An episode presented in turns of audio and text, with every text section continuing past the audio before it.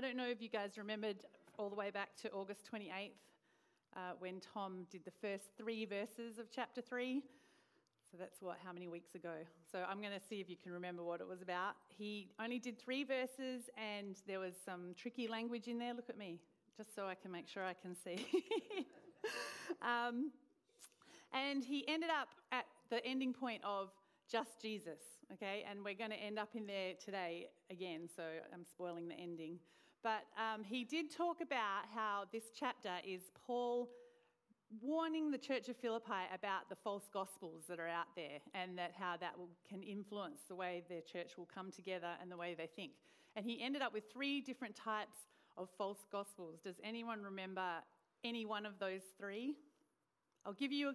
Oh, Jesus plus. Good job. Yes, quick, go back to the notes, Kerry. So Amanda got the first one, Jesus plus, which is where we have Jesus um, as an authority in our life, but we feel like we have to add to it. We have to do something else other than just Jesus. And there was a group, the Judaizers, if you remember, that were trying to uh, influence this way of thinking by talking about circumcision. And Tom played the video from Tim, Tim Keller. If you haven't seen the message, go back and watch because it explains this terminology very well.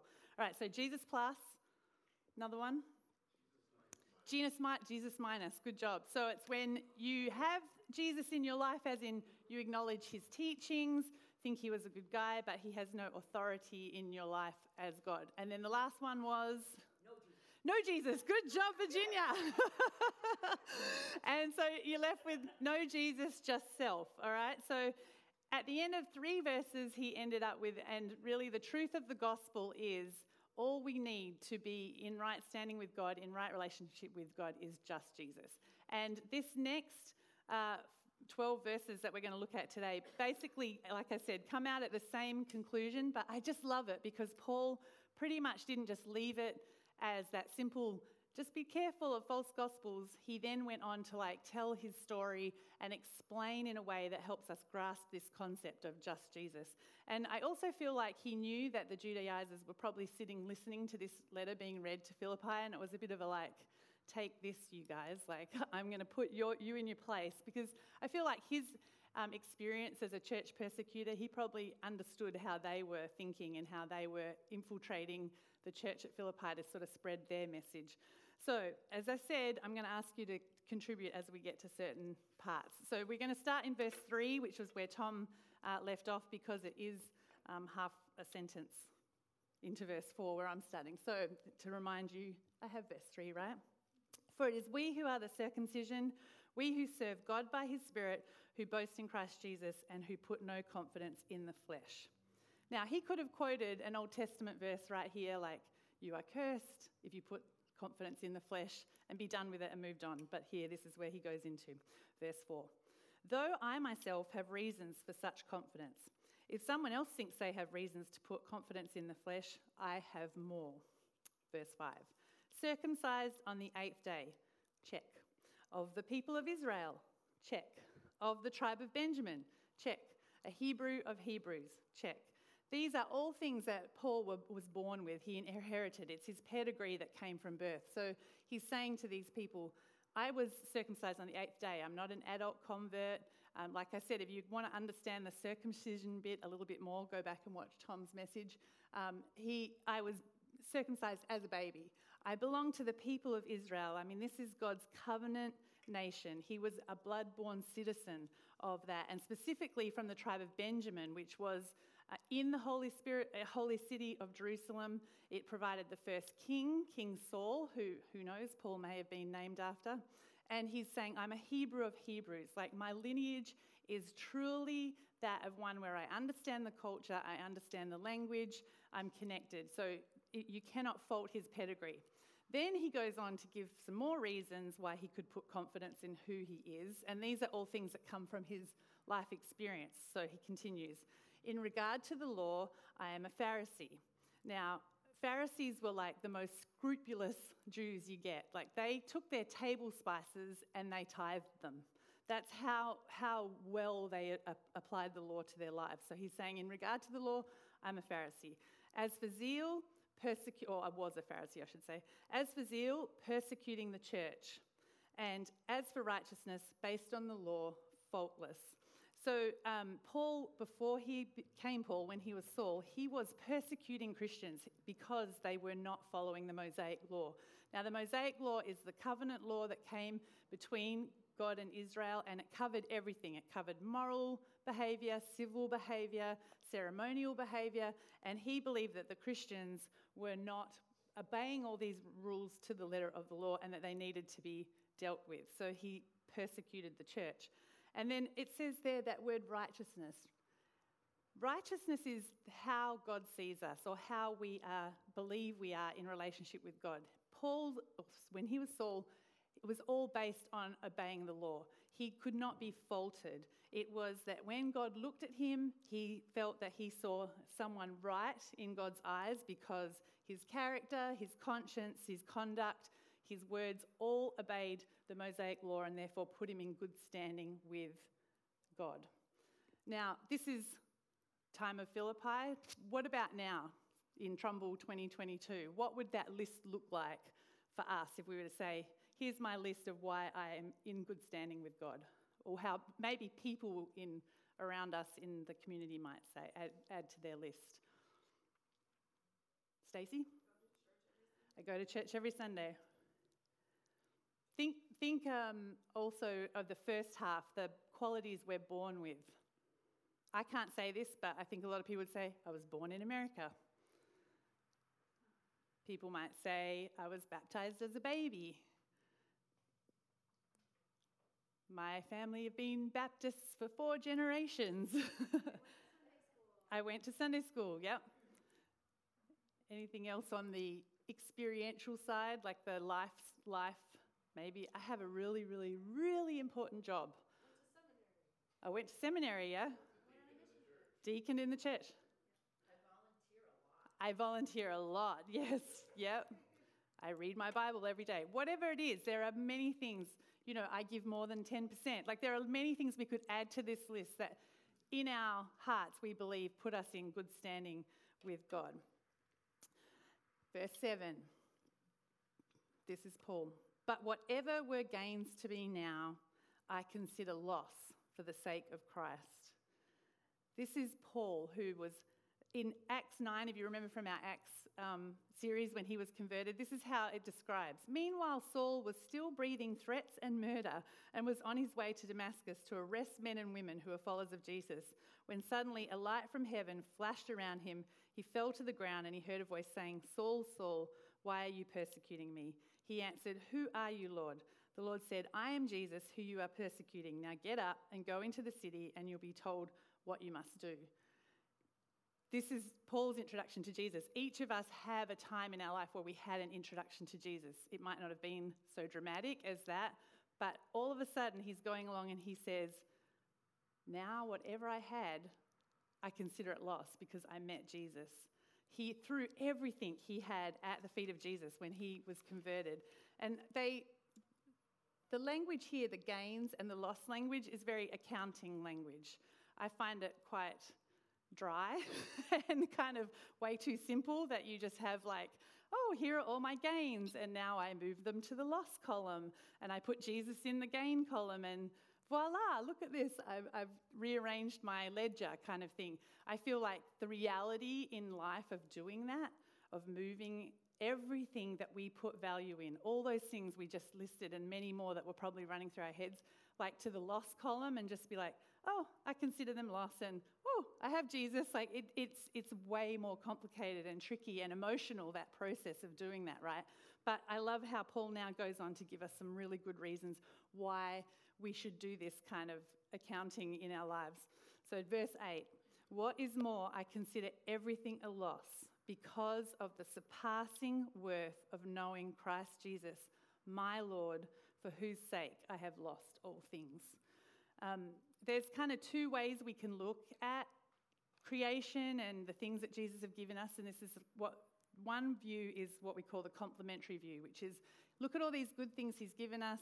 It just goes to show how good he is. It elevates Jesus to a better place uh, in our minds or in our worth. Then there's the uh, comparative view, which is what Paul is using right here, where he says, you know, anything I have is nothing compared to the surpassing worth of Jesus. In Isaiah, it talks about if you took all the nations and you put them on a scale, they would be like dust compared to how amazing God is and how wonderful God is. And that's kind of what he's saying here.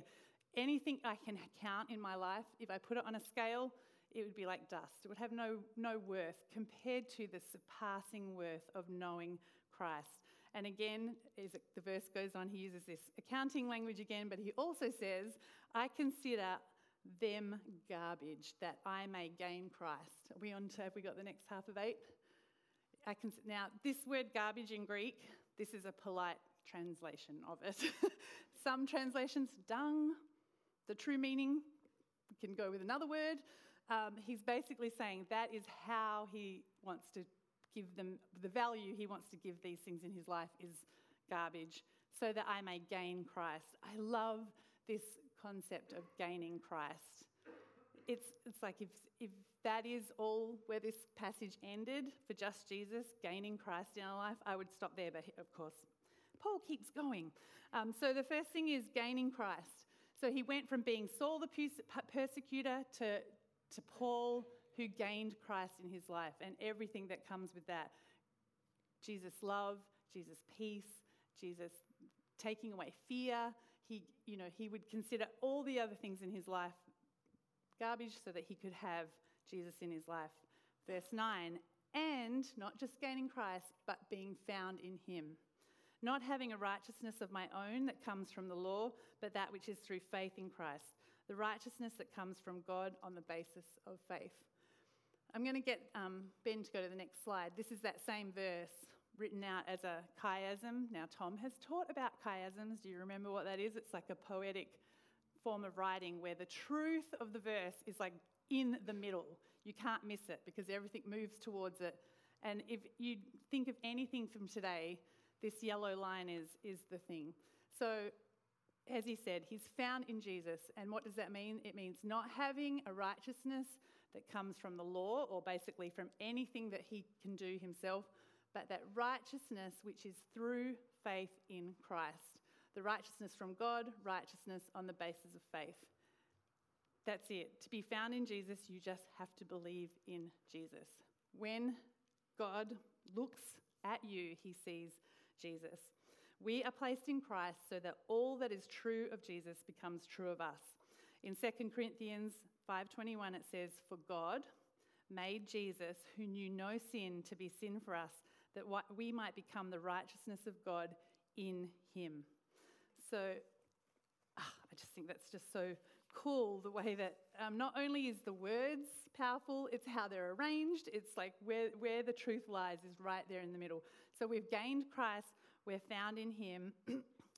Oh, here, this is an interesting thing. We, I took Narelle, my sister, out to OSU um, this last week to see where Darby is, and we went to uh, OSU bookstore to see all the merch, and she was just like, why do people need OSU stuck on every single thing in their life? Like, is this even a thing? Like, and so if you think of this being found in Jesus, like, so if you went into a person who supported OSU, you would know pretty quickly like that they're an OSU supporter.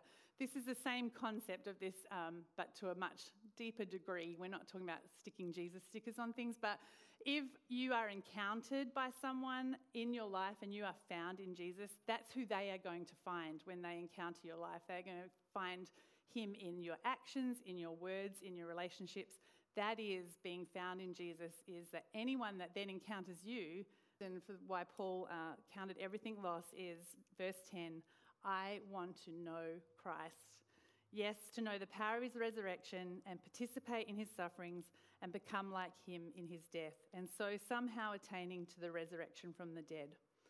Just this verse, you could do probably a six week series on, but just to sum it up really quickly knowing Christ gives you access to all the things that Jesus did for us.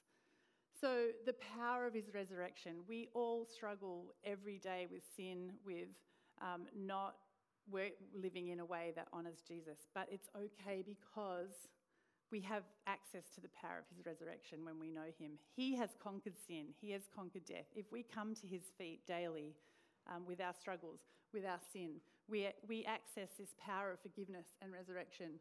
We participate in his sufferings. Life is really hard. We go through really dark times. We go through hard times just like Jesus did, and we can cast all of that on him because he understands suffering. He has been there. We participate with him. And then we become like him in his death. Um, and I sort of referenced that just a minute ago that dying to self daily, um, putting ourselves aside and, and knowing him and becoming more like him and being transformed, transformed to be more like him is how we uh, participate and become like him in his death.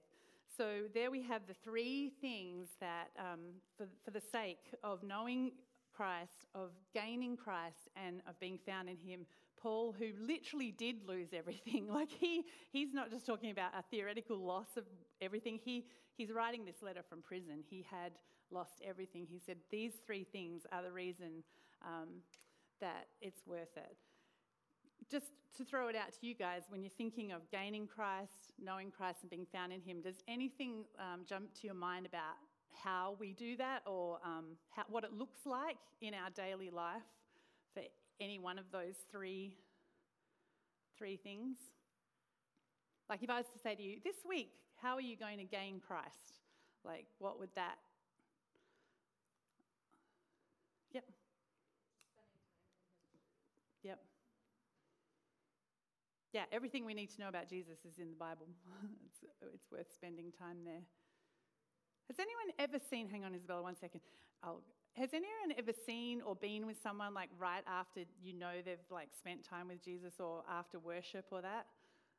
There's like a difference, right, in people when you know that they're spending daily time with them, that it, it becomes something that you can physically actually experience with people. Sorry, yes, go, Isabella. Yes, yeah. Talk to God. Yeah.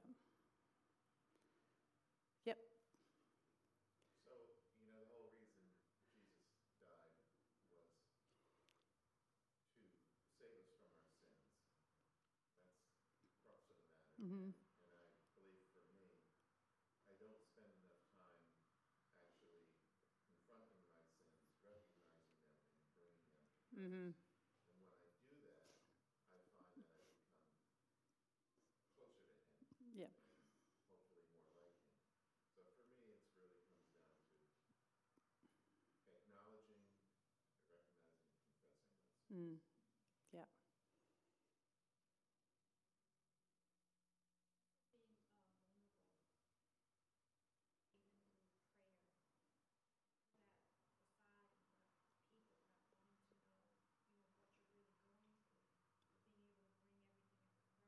Right. Yes, because knowing Christ is a two way relationship, right? It's not just knowing about Him, it's allowing Him to know us and into those secret spaces and um, allowing even others into those spaces. And, and uh, I was thinking, saying last week in Stratford, like when we get to know someone, we spend time, we make them a priority, all those things, because it's a two way thing. We want to have this relationship bloom and develop, and it's the same, same uh, with Jesus. So, after he's given us these three reasons to um, consider everything loss, um, Paul gives us this final encouragement. Not that I have already obtained all this or have already arrived at my goal, but I press on to take hold of that which Christ Jesus took hold of me. We love because he first loved us, we work because he works in us, and we can do this knowing that Jesus is our own because he made us his own. I mean, and this is encouragement, I don't know, to me because I think, wow, if Paul was still saying, I haven't quite got it all together, I'm still working on this, this thing of making my life about just Jesus, then okay, we've got some good company. And then verse 13 Brothers and sisters, I do not consider myself yet to have taken hold of it, but one thing I do, forgetting what is behind and straining towards what is ahead. I press on toward the goal to win the prize for which God has called me heavenward in Christ Jesus. All of us, then, who are mature, should take such a view of things. And if on some point you think differently, that too God will make clear to you. He's such a good God. Only let us live up to what we have already attained. Just going back to verse 13, Ben, if you can, this, uh, I just wanted to point out this thing, this one thing um, that I can do. When you first read it, forgetting what is behind, I'm sure some of you are like, hey, last year you made us look at our family of origin and you made us do these things that were about delving into our past. Um, but even Paul referred to his past when he started this passage, right? He talked all about his life. Um, so, and I, I, found this thing that I wanted to read to you this week, that I just in a commentary that I just thought was a really good way um, to think about this because I think looking back has its has its place. So, there is a biblical case for self examination, which means evaluating things that have happened in the past, both good and bad, as a means of growing now. Someone has used this analogy of a car's rear view mirror. You don't drive by looking in the rear view mirror, you drive by looking ahead out of the windshield. But it's helpful to take occasional glances in your mirror and use the information to make decisions about how to drive safely in the present and future. But if you spend too much time looking in your mirror, you'll probably crash because you're not paying attention to the present. In the same way, we need to take periodic glances backward, but we also need to put the past, good and bad, behind us, accept God's grace and enabling for the present, and move on with what He's calling us to do now. So I hope that gives you some kind of context because um, I think it is this concept of yes, we all have a before we gained Christ story. Um, the thing is, being allowing God to see us as now transformed by the righteousness that comes from Jesus and to move forward and not to be stuck in that place of guilt. I know I'm sure a lot of you have heard someone say, Oh, but Jesus just doesn't know what I did before, like now, like in a way that they're grappling with trying to really understand and believe that all of that can be forgiven, all of that can be forgotten and washed away. And, and that's what this verse is saying is like, don't let it hold you back from knowing Christ, gaining Christ, um, being found in Him. And then he uses this athletic language, and I, again, I just th- thought this was a really, a really cool thought and helped um, for me uh, just drive home this just Jesus message. Is that Paul's likens this motivation that we have as like an athlete, right, who's preparing for a race or preparing to be on a team, but it is not in a way that is like trying out for the team or trying to make the team. It's about someone who's already on God's team. We're already in the race with God. So neither guilt nor pride nor fear should motivate us because we are on a team where God unconditionally accepts us as we strive to become more like Him. So today, as we consider all that we have, all that we think about in a day, all that we prioritize, all that we love, can we say we consider all as loss that we may gain Jesus, be found in Jesus, and know Jesus? It's a, it's, a, it's a thing that we're all working on, right? It's a work in progress. We're straining together because we're all on the same team and we're trying to live a life that honors Jesus, honors the sacrifice that he made for us, and in the, in the confidence that as God looks at us, he sees Jesus. We're found in him. So let's pray. Jesus, thank you so much for your, as Bill said, your sacrifice on the cross. That makes all of this possible, makes um, your love possible, the Holy Spirit in our lives, our relationship with God. I just thank you so much that we can be found in Him, in you. um, and then that's something we can say about our lives as we put our faith in you.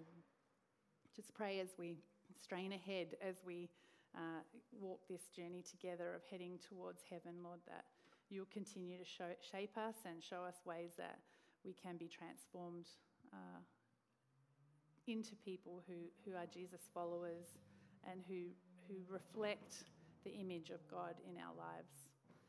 We just pray these things in your name. Amen.